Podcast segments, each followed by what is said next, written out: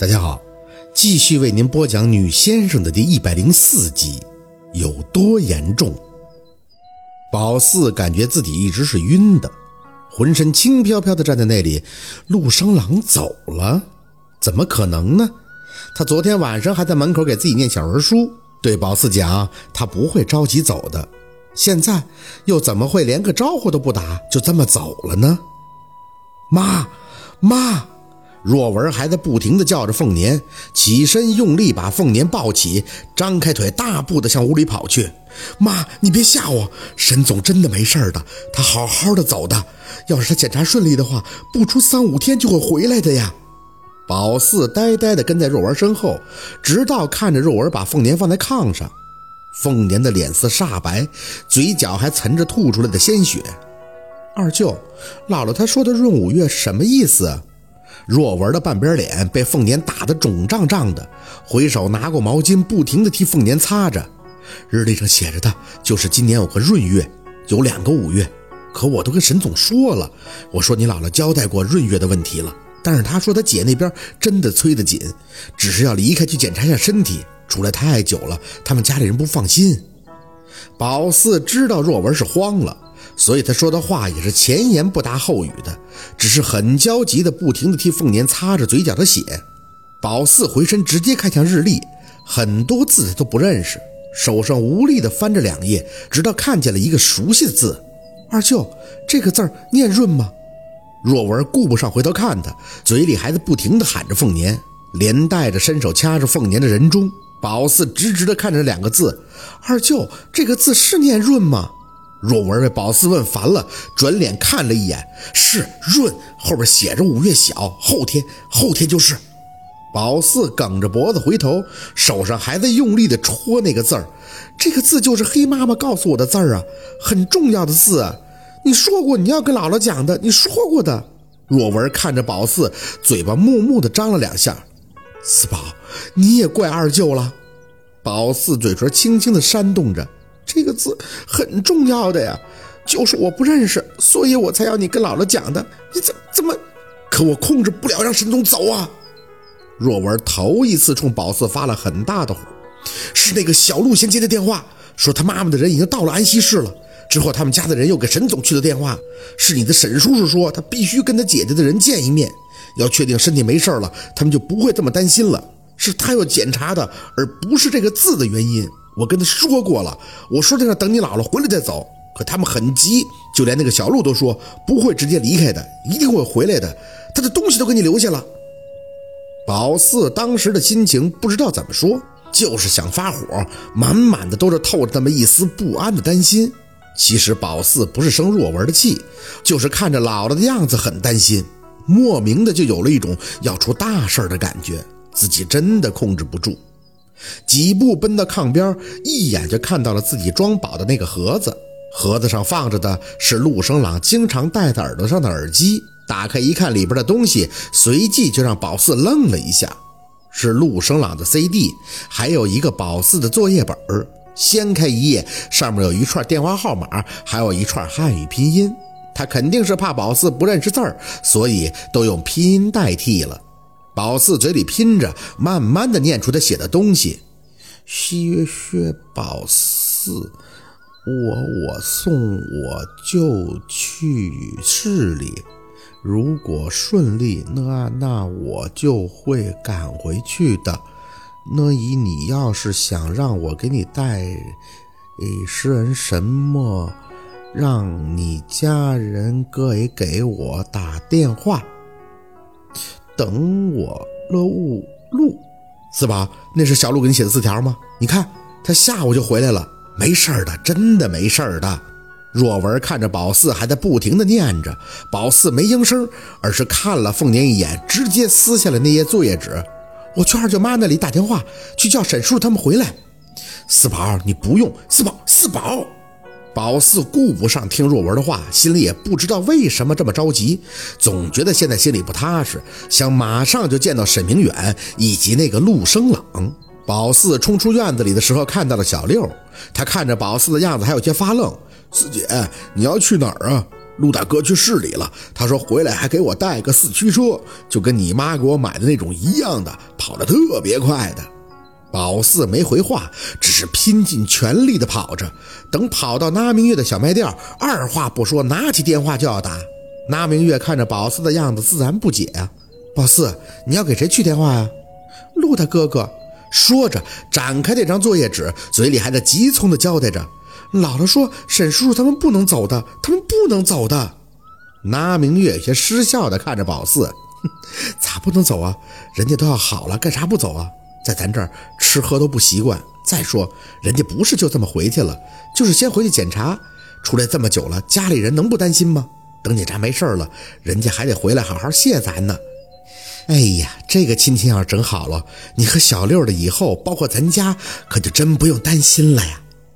宝四根本没听那明月说什么，只是不停地用手按着电话上的号码，可是怎么拨都拨不出去，逼得他恨不得把这电话给摔了。打不通啊，二舅妈怎么打不通啊？哎呦，你打啥呀？我说话你听没听见呀？他们就姥姥都吐血了。宝四哭丧的脸看向那明月，姥姥一听沈叔叔走了都吐血了，说闰五月不能走的。那明月的脸随即一僵，啥？宝四努力的控制心里奔腾的情绪，张着嘴又说了一遍，姥姥说他们不能走的，不能走的。那明月笑不出来了，很严肃的看着宝四的脸，你姥姥真吐血了？宝四拼命的点头，看着那明月接过手里的话筒，又看了一眼作业纸上的电话，拨起了号码。这是小陆的电话吗？是他的，可是打不通。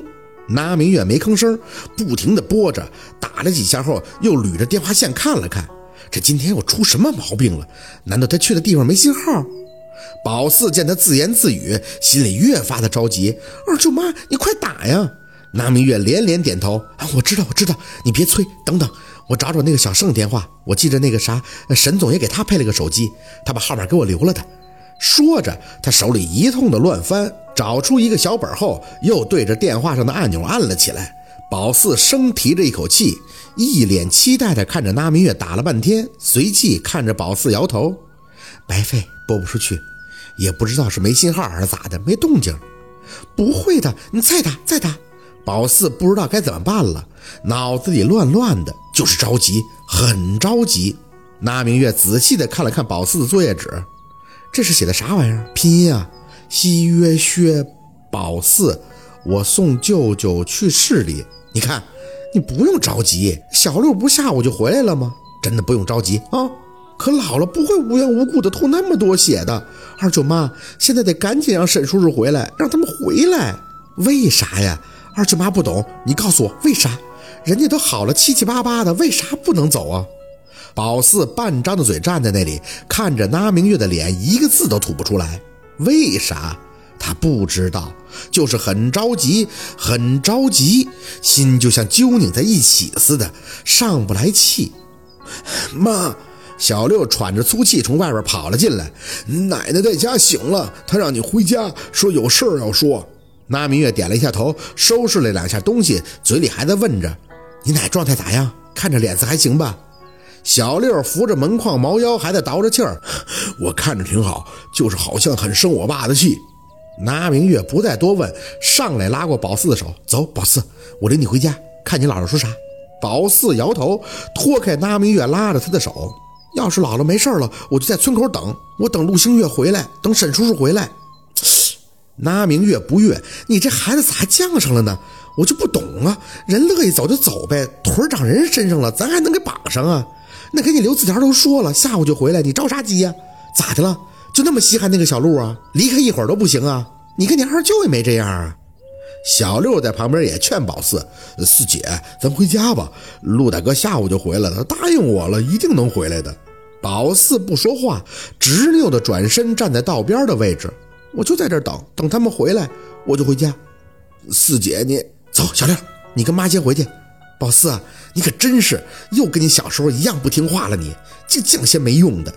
那明月像是被宝四气着了，拉着小六的手大步向家的方向离开了。宝四一个人站在原地，眼睛仍落在大路上，他不知道自己为什么会这样，也没法去说清楚自己的举动。如果可以的话，他甚至想跑到市里去找他们，因为宝四从看着姥姥吐血的那刻开始，心里隐隐的就升起了一丝很不好的预感，陆生朗不会回来了。可是为什么会有这种该死的不好的预感呢？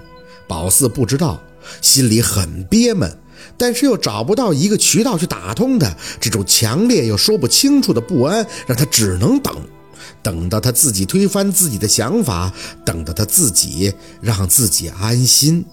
不知道等了多久，只是清楚地感觉到头顶的艳阳由高照直至西垂，等到西边的山上仅隐隐地露出一道如血的痕迹时，宝四的唇已经咬得一片清白，眼泪自始至终都被他狠狠地憋在眼底。宝四从不认为他的流出会有什么实际的帮助，除了一些难以言语的痛，他什么都给不了自己。如果你恰巧在一个黄昏经过一个叫白山村的路口，那么你一定会看到十岁的宝四正站着笔直，就看着路的尽头，满心希望却又满怀绝望的等。如果你不懂他在等什么，走上来询问，那么他一定会告诉你，陆星月不会说谎的。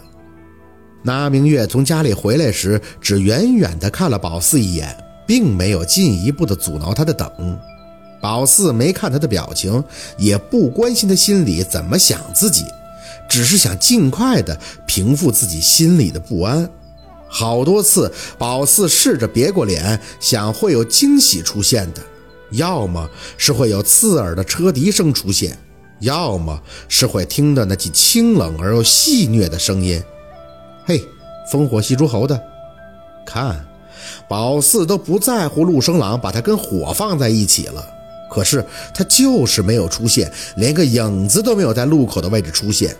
直到天黑的看不清行人，那明玉的小卖店还没有关门，他像是在等宝四，但也没有催他。宝四兀自抬头看着北边的天际，天阴黑黑的，像是要下雨的前兆，有些绝望的自我安慰着，或许他是找不到北极星，所以迷路了。四宝，四宝！若文的声音从村里传出，他拿着的手电不停地朝宝四的方向跑着。回家吧，都这个时候了，回不来的，也许他得陪着他舅舅检查，检查完了才能回来的。宝四看着跑进的若文，也不知道怎么了，只一刹，眼泪忽地决堤。二舅，他说的从不骗人的，不骗人的。好，今天的故事就到这里了，感谢您的收听，喜欢听白，好故事更加精彩，我们明天见。